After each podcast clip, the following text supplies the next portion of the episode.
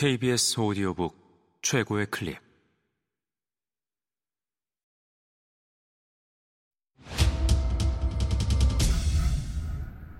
KBS 오디오북.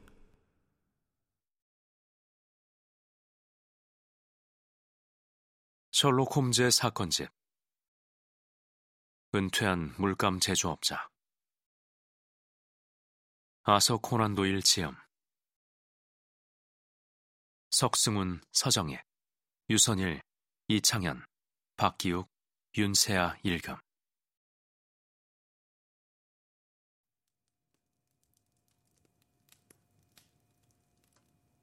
셜록 홈즈는 그날 아침 우울하고 철학적인 기분이었다. 기민하고 실천적인 그의 천성은 걸핏하면 그런 반응을 보였다. 그 사람 봤어? 홈즈가 물었다. 방금 나간 노인 말이야? 맞아. 어, 문간에서 마주쳤어. 그를 보니 어떤 것 같아? 음, 딱하고 변변찮고 인생 망친 사람 같더군. 그래, 왓슨. 딱하고 변변찮지. 하지만 결국은 모든 인생이 딱하고 보잘것없는 것 아닐까? 그의 일생이 모든 삶의 축소판 아닐까? 우리는 손을 뻗고 움켜잡지. 그런데 마지막에 우리 손에 남아있는 게 뭐지? 허상. 아니, 허상보다 더 나쁜 비참함. 자네 의뢰인이야?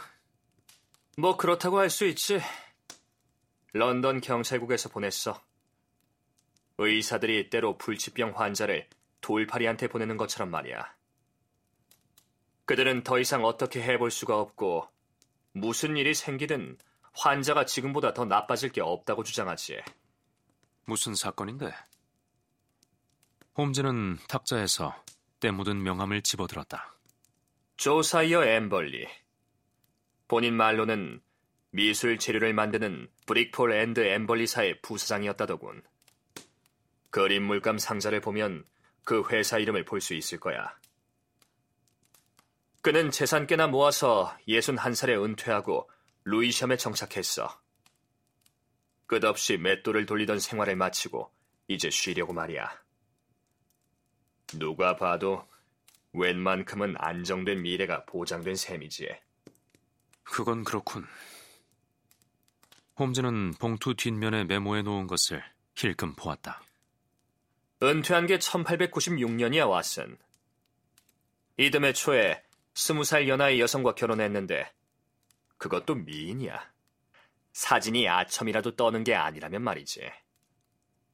재산 많고 예쁜 마누라에 시간은 남아 도니 그의 앞에는 탄탄대로가 뻗어 있는 듯 했지. 그런데 2년 만에 자네도 보았다시피 태양 아래 기어가는 벌레만큼이나 비참한 꼴이 되고 말았어. 아니, 어째서? 케케묵은 이야기야, 왓슨. 배신한 친구와 바람난 아내 말이지. 엠벌리 영감에게 취미가 딱 하나 있었던 모양인데 그게 체스야. 영감이 사는 루이셤에서 멀지 않은 곳에 체스를 즐기는 젊은 의사가 살았어. 이름을 적어두었지. 레이 어니스트 박사로군. 어니스트가 자주 들르자 그와 엠벌리 부인이 가까워진 것은 당연한 수순이었지. 자네도 인정할 수밖에 없다시피 우리의 불운한 의뢰인은 외면이 과히 우아하지 못해. 내면은 어떤지 몰라도 말이야. 두 남녀는 지난주에 같이 사라져버렸어. 행방이 묘연하지. 게다가 그 부정한 배우자는 영감의 재산 대부분이 들어있는 서류 상자를 자기 보따리에 싸서 가져가 버렸다더군.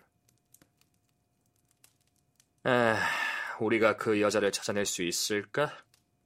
돈을 되찾을 수 있을까? 이제까지 벌어진 일로 봐서는 진부한 사건이지만 조사이어 엠벌리한테는 너무나 중요한 문제야. 자넨 어떻게 할 건데? 아, 왓슨. 당장의 문제는 내가 아닌 자네가 어떻게 할 것인가 하는 거야.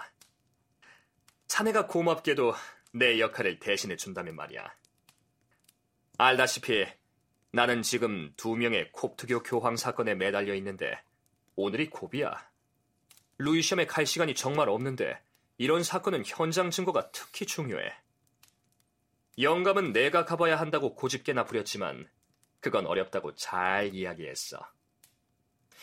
지금 그는 내 대리인을 맞이할 준비가 되어 있지. 꼭 가겠어. 내가 답했다. 솔직히 내가 얼마나 도움이 될지는 모르겠지만 최선을 다하겠어. 그래서 여름날 오후에 나는 루이셤을 향해 출발했는데 내가 참여한 이 사건이 일주일도 지나지 않아 잉글랜드를 뜨겁게 달궈 놓을 줄은 꿈에도 몰랐다.